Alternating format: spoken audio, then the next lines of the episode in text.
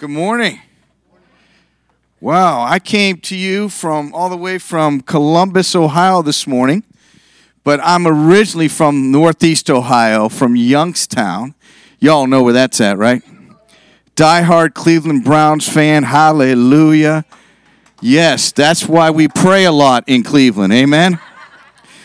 And uh, I got a little trivia question, a little trivia point for you. When I was a teenager, and I was still uh, out there in the world, um, I got to know this youth pastor from Youngstown, Ohio, who led helped lead me to Christ and disciple me. And she had she was the founding pastor of Rockside Church, Pastor Donna Barrett. Yes, yes. Back when I had hair. Yes, amen. But it's an honor to be here, and um, I, I thank God for Rockside Church. You guys as I was praying with you, Michelle, and the team this morning, the Lord just showed me a picture uh, of, like, you know, when you're on the mountaintop and you're in the valley, there's two different views. And the Lord showed me a picture of Rockside on the mountaintop and says, eye hath not seen, nor ear has heard, nor can your mind comprehend what God sees and the things He has in store for you. So I just want to bless you guys in Jesus' name and thank you for being here this morning. Amen. You know, when I was in Youngstown, Ohio, I, I, I gotta I gotta fly through this. But when I was in Youngstown, Ohio, um, we were driving through the streets. Paris and I served in Youngstown in the inner city for 26 years. I can't even remember anymore. And uh, as we were serving in the inner city, it was a very, probably the most difficult neighborhood in the entire city, is where our church was. And I remember one day before we started the church, driving down the street, and here we are in the inner city, and there's trash everywhere, lots of stores boarded up, many homes boarded up, kids, you know, in a difficult environment. And I looked at this billboard, and the billboard said, and it, and it was a picture of a junkyard. And so you got these tires and trash and everything. And the billboard said, Can you see the garden? And I began to pray for my city at that point. God gave me a burden for Youngstown and the Lord showed me I'm going to I'm going to cause life to come forth from death all over this city. And so we birthed we birthed the church called Metro Assembly of God, and that church is right in the heart of the city. It's still growing today and it's still alive. And that's what it's all about is bringing the gospel where it's never been before. You know the church has changed a lot since COVID. How many of you say amen to that? And, and there's two unique dynamics that I've seen in the church since COVID that can either expose a vulnerability or open up an opportunity. We decide. Amen. And so one of the things is is um, the fact that when we could no longer gather. How many remember those days? That all of a sudden God oper- opened up the opportunity to go. Come on now. And he began to remind us that the call of the church is not just to gather, but to go. In fact, go and make disciples, right, of all people. And so I love that watching the church begin to go. When we couldn't gather, we began. And, and we would go to places where there were people and communities that are not that are not going to ever come here. God was sending us there. And I, I one of the one of the stories I have is is of a of a, a family that was in um, this little town called Gomer and uh, not Gomer Pyle, but Gomer, Ohio. 139 people. They were lay people in a church. And during that season, God gave them a burden for this community where they were from, where there was no Pentecostal church, there was no Assembly of God church. So they set up shop in a community center, started cooking dinner, and they started a dinner church in Gomer, Ohio population 139, and now they average between 50 and 60 people a week, bringing the gospel of Jesus around the table. And, and that's what I'm talking about going to communities that, that are not going to come to us. And I remember seeing the other thing I love about the church is we began to go to people that are, were often forgotten and marginalized. And I remember the story of so many churches doing that, but one, one of our uh, wonderful missionaries went to Cincinnati in the inner city and he started a church underneath the bridge with homeless people. And him and his team began to minister the gospel every single week under the bridge with homeless people. And today, two years later, they run about 300 people. They baptize people every single week. They bring them food, they bring them resources, they disciple them. And now, the people that lived on the street, many of them are finding their own place to live. They're being discipled, they're getting delivered of drugs, and they call that their church. Right there outside the church without walls because somebody went to a needy, marginalized people group. Then I remember going to people who are often looking for hope. Last year, how many of you remember the war that took place in Ukraine is still going on today? Several thousand refugees from that war have come to America, and a couple thousand of them have come to Cleveland and have come to Columbus. And last year, I met uh, some leaders that had come from Russia and Ukraine and they came to America and they said, Look, we're looking for a place to bring hope to these refugees. So, an American church, one of our AG churches, opened up its doors. That church began to worship, and now they have over 200 people in that church. 75% of them are refugees from the Ukraine, don't even speak English yet, but they're finding a new home, not just in America, but in heaven with Jesus. That's what God has called us to do. The, the other dynamic I, I pulled out real quick is the because of the unsettled landscape of church. Have you noticed that, Michelle, since COVID? like nothing's predictable anymore. I kind of like that sometimes. But because of the unsettled landscape of church, it's caused us to redefine and refine who we are. And quite honestly, I love the dialogue because we're starting to discover that church is not a place that you go to, church is an identity of who you are. You are the church. You are Rockside Church. If we if we don't have this building to gather in, the church of Rockside is still alive. Come on now. And, and I, I began to see the way that God is working in people's lives. And um, people, we are people, not a place. We are the church wherever we go. I'm not sure if I, my pictures are coming up here or not in the stories, but during COVID, one of our church planters was they were just lay people at a church and God put it on their heart to reach their neighbors. And so they began to invite their neighbors over to dinner. And as they invited their neighbors over for dinner they began to share the gospel the Jesus story. Next thing you know people started getting saved in their home. And so they started a house church called People's Church House to House and here's a picture of their first baptism. Let's see if we got it up. There it is, right in their front yard, in the middle of the neighborhood. They're baptizing people in the name of Jesus. And many of these people are, are getting delivered from drugs and they're working in rehab homes and, and they're just bringing more and more people. You see, God is redefining what church is. He's actually returning us. That, that the best work that this church will ever do is not going to be in this building. It's going to be when the church leaves the building and goes to the culture and lives on mission with Jesus. And so I, I, just wanted to share that with you. The reason why I do what I do is I want to help churches put together a strategy and go out and live on mission with Jesus. I heard you say that this morning. And uh, we even have a book that I'm willing, I'd love to share with you. It's called A Guide to Engaging Communities. This is written by church planters. It's out in the hallway. You can get a free one of these. And uh, I think it would be really helpful to put a strategy together. And so over the last year, we're going to throw up one more slide and then I'm going to turn it over to my wife uh, all across Ohio, let's take a look at these slides of how many churches we started. 20 new Assembly of God churches. And there's the different expressions.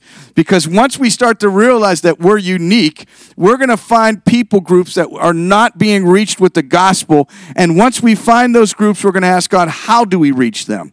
Rather than saying, let's go plant the church, our mentality is, let's go plant the gospel. And then when the gospel is planted, disciples will emerge and churches will come to life. And so that's that's kind of the stats of what God did last year all around the state. And then you could see the little bit of dynamic with that. And I just want to pray a prayer of blessing as I go this morning. Thank you, Lord. Thank you for the people that came to Rockside and planted this church.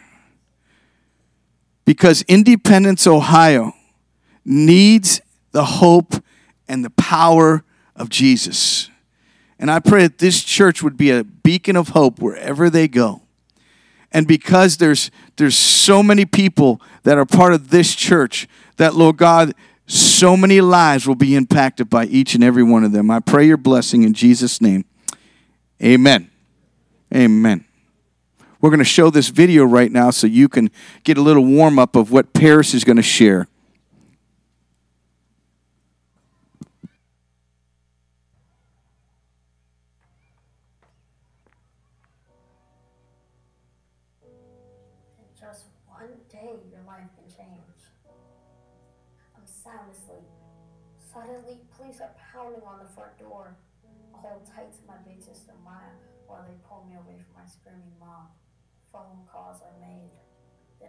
Saddest words ever.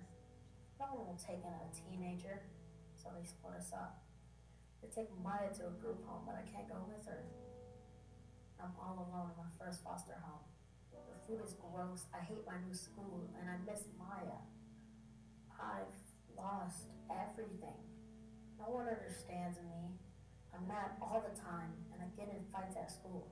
So I moved to another foster home. Now I'm far away from my my mom. I just want my family back so I'm not alone.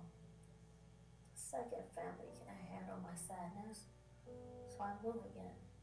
I'm scared. I'm ready to give up. Feeling so alone. Will things ever get better?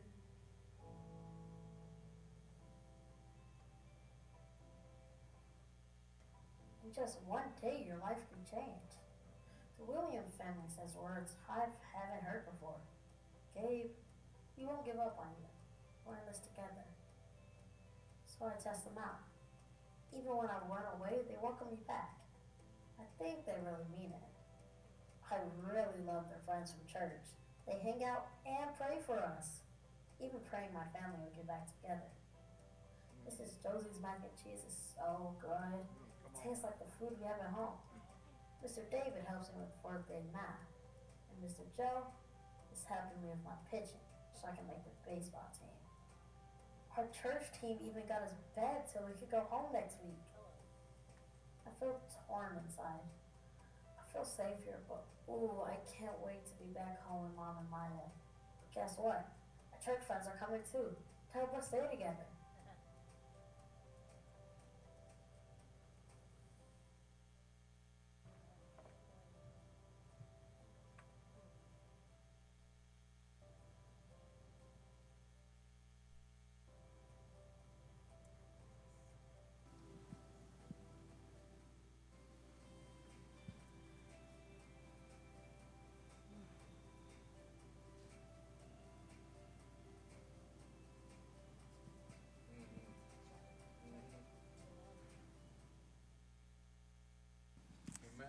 Praise God. Well, I just, uh, well, how do I turn into, go into uh, my stuff after that, huh?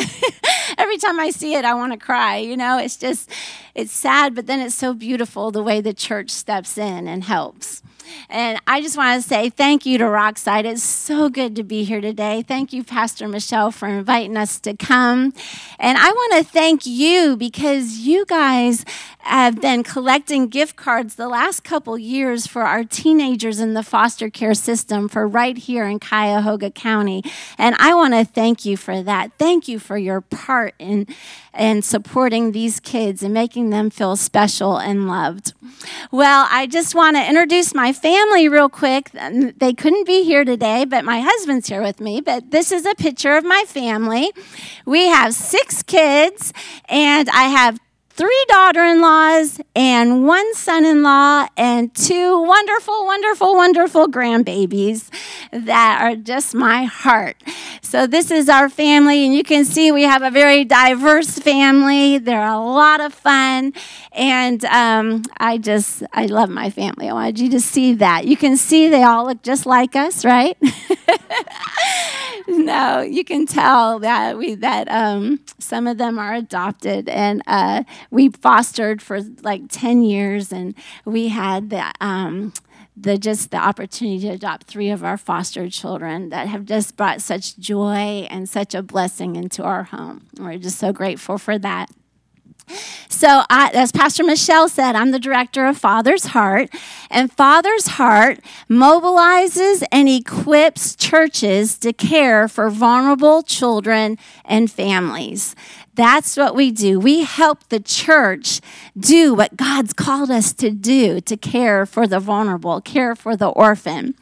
And we help the church in four different areas. there's the area of awareness. We give them uh, tools and information that they can help uh, bring their congregations uh, uh to awareness of the foster care crisis that we have.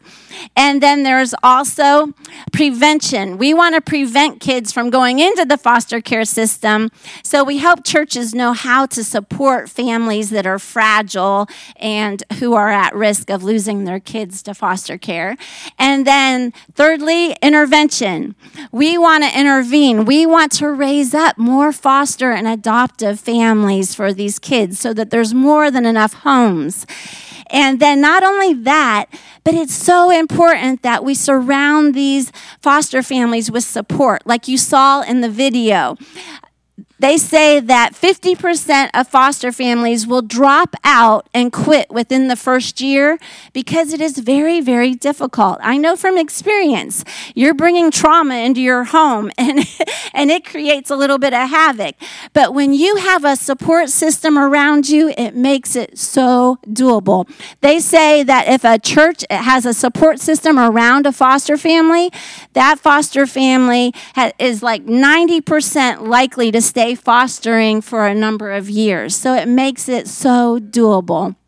And then, fourth is transition. We help churches to know how to connect with teenagers aging out of the foster care system to provide a support for them. So, those are four areas that Father's Heart can help the church. And I just want you to know Cuyahoga County leads the way in the number of kids in foster care. You have more kids in foster care than any other county in Ohio. There are 2,266 kids in the foster care system just in Cuyahoga County. And then 844 of those children are just waiting for a family to adopt them.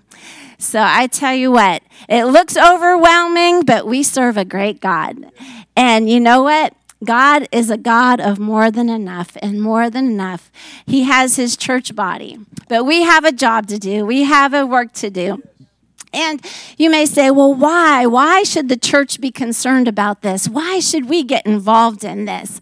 Well, there's two very good reasons why. The first of all is God has adopted us into his family. God has cared for us. And secondly, God became man and stepped into our brokenness so that we could be made whole, that our brokenness could be made whole. That's why Jesus didn't go away from hard situations and broken people, but he ran to them. And that's what he's calling us to do, the church. And so that's why we step into this. That's why we do what we do. Praise God. Well, I'd like us just to pray, uh, and I want to just get into sharing the word of God with you today. So, Lord Jesus, I thank you, Father God. You are a good, good God. I thank you, Lord, that you come to us when we are broken, God. I thank you, Jesus, that you make us whole so that we can bring life and wholeness to others. And Lord, I pray today that you would just use me as your vessel, as your servant today, God. I need you today. I pray, God, that hearts will be open to receive in your name. Amen. So, today I'd like to share with you a message about being planted, not buried. You are not buried, you are planted. Like I said, I have a grandson. Well, I have two grandsons, but my four year old grandson was over my house this summer. And I love to plant, I love to garden. I have a garden. And so I had these sunflower seeds. So I was like, oh, this will be so much fun to do with Jace. And so we got a little flower pot and we planted this sunflower seed in the pot. And then I showed him, we watered it. And the next morning, he woke up. He was at my house. He woke up. He was like, Mimi, we got to look at the sunflower. So we go to the sunflower and there's just a pot of dirt. Nothing's happening. And so the next morning he wakes up, Mimi, we got to go see the sunflower. He goes to the pot and it's just a pot of dirt. He goes, Mimi, the seed is just under the dirt. It's not coming up. He thought that that seed was buried. But he went home. He came back a week later and he came into the house. He was like, Mimi, let's look at the sunflower. We go to the sunflower and it's about two inches high, this plant coming out of the ground. He was so excited to see that sunflower coming up. You know, before he could see that, he didn't know what was happening under that soil. He didn't know that there was roots coming down and something was taking place. And sometimes we think our life is buried. We think we're in a circumstance that's burying us. We think that our dreams are buried, that God gave us those dreams, but they look impossible. We face situations like death and disease and loss of jobs, and we think it's buried, it's hopeless. But I'm here today to tell you God has planted you, He has not buried you. So today, I want us to look at uh, Mark chapter 8, verses 31 to 35. It says, he then began to teach them that the Son of Man must suffer many things and be rejected by the elders, the chief priests, and the teachers of the law, and that he must be killed and after three days rise again. He spoke plainly about this. And Peter took him aside and began to rebuke him. But when Jesus turned and looked at his disciples, he rebuked Peter. Get behind me, Satan, he said. You do not have in mind the concerns of God, but merely human concerns. Then he called the crowd to him along with his disciples and said, Whoever wants to be my disciple must deny themselves and take up their cross and follow me. For whoever wants to save their life will lose it, but whoever loses their life for me and for the gospel will save it. You see, Jesus, he saw his death as a planting. But Peter, he saw Jesus' death as a burial. Something that is buried decays, something that is planted grows. When you have burial di- vision, you're looking at what has fallen, you're looking down. When you have planted vision, you're looking up and out. God has a plan when life doesn't turn out the way that we planned it. God is bigger, has a bigger plan than us. Today, I want us to look at three individuals in the Bible who Satan tried to bury, but God had planted. And I want us to learn three lessons from their life about how to live a planted life. The first one, Moses. We're going to look at Moses. Moses he was planted. We are planted with, with a God given identity. You need to see yourself the way God sees you and see others the same way. When, and help others see themselves the same way. When you plant a seed and it starts to come up, you see the identity of that plant. I know whether I plant, whether it's a tomato plant or a pepper plant. I know whether it's a rose or a daffodil. You see the identity when you plant something. But when something is buried, it decays and it, the identity is lost. It's dead. Hebrews 11 23 says, By faith, Moses' parents hid him for three months after he was born because they saw he was no ordinary child and they were not afraid of the king's edict. He was no ordinary child. I want to tell you today, there is no ordinary child. Every child is designed by God just the way He wants them to be and has that identity, that God given identity. Moses, I'm sure his mom didn't expect to have him at a time where his very life was in danger, where Pharaoh had a sentence out for his death, right? She didn't plan to have to give him to somebody else to raise. Do you know that Moses was the first child that was in um, taken care of in, by a foster family?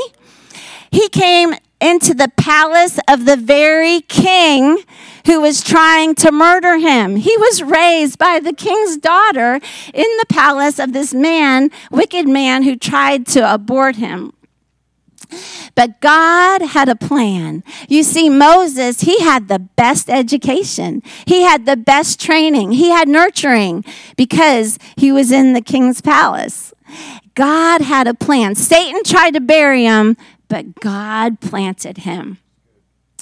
When you are planted, you know your identity. Psalms 139 13 to 16 says, For you created my inmost being. You knit me together in my mother's womb. I praise you because I am fearfully and wonderfully made. Your works are wonderful. I know that full well. My frame was not hidden from you when I was made in the secret place. When I was woven together in the depths of the earth, your eyes saw my unformed body. All the days ordained for me were written in your book before one of them came to be. The devil comes to steal, kill, and destroy, but God has given, come that we might have life and have it more abundantly. There is an all out evil attack on our children. Satan is trying to kill them in the womb. He's trying to confuse their identity once they are born, and he's trying to rob them of their innocence. There is an all out attack. I love the story of Gianna Jessen. Gianna Jessen was born in an abortion clinic when the abortion failed. The very doctor that was supposed to abort her ended up signing her birth certificate. Isn't that awesome? She was not meant to live, but every day she lives in triumphant victory. She had all kinds of di- diagnosis of disabilities. She had cerebral, cerebral palsy. She wasn't even supposed to walk or lift her head or speak. And I'm here to tell you today, she is traveling all over the world speaking and bringing life, advocating for life in the womb. That's Gianna Jessen. God had a plan for her. He had he planted her in an adoptive home with Christian parents who poured into her life. And look how he's being he's using her. Maybe you today have lost your identity and are settling for less than what God intends you to be. Maybe you're focused on your failures and your faults and your inadequacies. Moses, he faced that same thing. He had an identity crisis. We see in Exodus 3 when God calls him to lead his people, Moses says, Who am I? Who am I? And he's like, But I can't speak. I'm not good at speaking. Moses was probably thinking about his failure. You know, he did murder somebody, right? And he was probably thinking about, oh, you know, I grew up in a, in a foster home. Uh, he was probably thinking, I'm just a shepherd. He was looking at his inadequacies, but God says, Oh, no, no, no, no. I know who you are. You are the leader that I created you to be. You're a leader. God is good at taking what the enemy wants for evil and turning it around for the good. You know, Satan tried to bury Moses, but God turned it around. Not only Moses, he he also helped Israel have a new identity, right? They were slaves and they became free. He changed the identity of the whole nation. so God can turn things around, just like Gianna Jessen's life was turned around. Uh, Moses, he also had people that were willing to support him in Exodus 17, it talks about Joshua going into battle against the Amalekites. And every time Moses' hands were up, they were winning the battle. But when his hands fell down, they were losing the battle. We need people to hold our hands. Moses had Aaron and Hur that stood beside him and held up his hands. When we're in the dirt and the mire of life, we need people to come alongside us and hold up our hands. I'm telling you, when we were foster foster parents, there is no way we could have done what we done, did without a support system around us. I had people consistently every week, our prayer team was praying for us. We needed that. I mean, we had people, they'd say, Hey, I know you've had a rough week. Can I bring you a meal? That was like a breath of fresh air. We were both working full time in ministry, had foster, had a house full of kids. It was crazy. But it was doable because of the support system we had around us. We need to help people that are willing to go into the dirt and lift their hands and support them. So, the second person I want to talk about today is Esther. Esther, we see we are planted for a God given uh, destiny, realizing that your purpose is beyond yourself. Something that is buried has no purpose. It simply goes into the ground and dies. But something that is planted has a purpose. When I plant my zucchini uh, seed in the ground, that's a purpose. I have a purpose in that because I want some good zucchini. I want some good zucchini bread. I want that zucchini, right? There's purpose in planting that. Your destiny is not determined by your circumstances nor your past. Those things do not determine your destiny. God knew you before you were born. God knew those 15,500 children in the Ohio foster care system before they were born. He has a plan and a purpose for each one of their lives. Esther, you know, here we have an orphan girl an orphan girl who people don't think much of the orphans back then. She was an orphan girl, but God chose her to be a queen, right? And she was an orphan girl. She didn't have any choice over going to be uh, the king's wife. I mean, this was a, a, wicked king, and she was forcefully taken to be his wife. She did not have the best circumstances, but God had planted her there when if we look in uh, Esther 4:14 it says for if you remain silent at this time you see Esther learned about a plan of Haman who was uh, worked for the king and it was a plan to annihilate, to kill all the Jews in the country. And so when she learned about this, this is what her uncle, her cousin who raised her, Mordecai, said. In verse 14, it says, For if you remain silent at this time, relief and deliverance for the Jews will arise from another place but you and your father's family will perish. And who knows but that you have come to your royal position for such a time as this. You see, Esther, when she first found out about this, she thought, I can't go to the king because I'll die. That's what happens when you come to the king without being summoned. You get put to death unless he extends his royal uh, scepter to you. And she thought, I'll die. And I'm wondering, like, do you think maybe Esther got a little comfortable in the palace? I don't know. And maybe she had to realize that her destiny wasn't the palace, but her destiny went beyond herself to a whole nation, right? And so Mordecai here kind of reminds her of her destiny. Like, Esther, you have been placed here for such a time as this. Your destiny is beyond you. Your destiny is going to save a nation. and when Esther realized that, she, she went to the king, and the king extended his scepter, and a whole nation was saved. God took the most unlikely person and saved a whole nation. You know, there's a story, I love this story, about a man named Peter. He grew up in Africa as a, a, boy in a very abusive home. His dad was very, very abusive. And at age 10, he ran away. Uh, because he thought my dad is going to kill me. That's how bad it was. So he ran away. He ended up begging for food on the street, being a street uh, a kid on the street. Every day he was just trying to survive by getting food.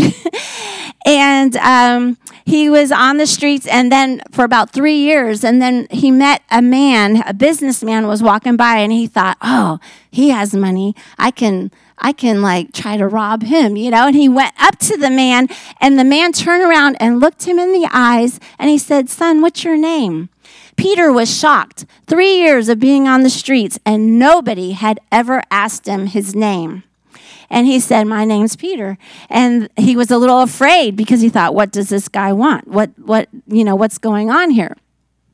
And the man gave him money. The next week he came back the same day on Thursday. Peter saw him again, and the man said, Let me get you something to eat. They went and got something to eat. This went on for two years. This man would see Peter, and Peter thought, Oh, on Thursdays, I'm going to eat. I know I got a sure meal. But the man was meeting, building relationships with him. And then the man asked him, Peter, would you like to go to school? Peter was like, No, no, because Peter didn't think he could. He was like, I'm just a street kid. I can't go to school. And the man kept asking him. And one day the man says, Peter, you know, they feed you food at school. You'll have breakfast and you'll have lunch every day if you go to school. So finally, Peter thought, well, I, I, that would be good not to have to beg for food and get food. So he's like, okay, I'll go. Do you know that man ended up bringing Peter into his home? Talk about taking a risk. he brought this young man into his home. This man, this young man went to school and at first he was like acting out and then he realized, "Hey, you know what? I am smart. I can learn. And he excelled in school. He did great in school. He went on to college. He went on and got his master's degree. He ended up coming to America.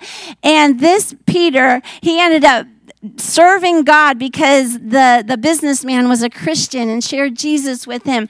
His whole life was just turned around because somebody saw that this young street kid had purpose. He had, God had had a purpose for his life. And today, Peter is a single dad, a dad of five kids. He's adopted uh, I don't know how many, and he has he's fostering the rest. But he he said, you know what? God totally healed me and turned my life around. Now I want to do that for others. And so now he is fostering children. But you know what? That's the thing. Our purpose is beyond us. God has something for each of us. You know what? Your your purpose, your destiny may not be to save a whole nation but it could be to reach your neighbor next door who's hurting. It could be to that God's planted you in that place where you're working to be a light and to bring hope to that place and to the people around you. You know, maybe God's given you a heart for children because he wants you to open your own home to children who desperately need a family. What is the purpose God has for you? The next person I want to talk about is Jesus. We are planted for a God ordained eternity. Some things need to die so others can live. Eternity is not only referring to heaven, but it's about our life affecting many lives for eternity. Jesus planted to bring eternal life to all. John 12, 24 says, Very, verily, truly, I tell you, unless a kernel of wheat falls to the ground and dies, it remains only a single seed. But if it dies, it produces many seeds. To plant, we are going to have to bury some things like selfish desires, uh, worldly thinking, control, expectations. Some, those things are going to have to die in order to be planted by God to bring life. Mark 8, 34 and 35 says, When we when he called the crowd to him, along with his disciples and said, Whoever wants to be my disciple must deny themselves and take up their cross and follow me. For whoever wants to save their life will lose it, but whoever loses their life for me and for the gospel will save it. You see, if we choose not to be planted, let me tell you, something will die, something will be buried.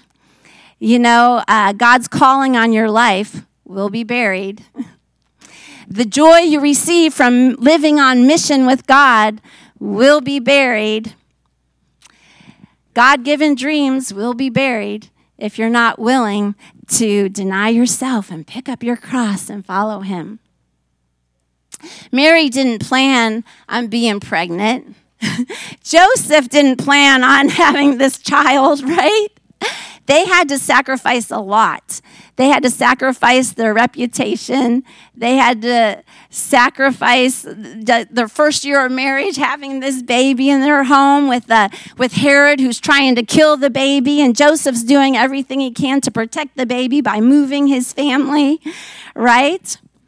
Mary and Joseph were willing to sacrifice to put aside their own desires because they knew there was a greater purpose. they knew that there was a greater purpose. Are we willing to put aside our desires because there's a greater purpose? Joseph, I love this. Did you know that Jesus was adopted? He was adopted by Joseph.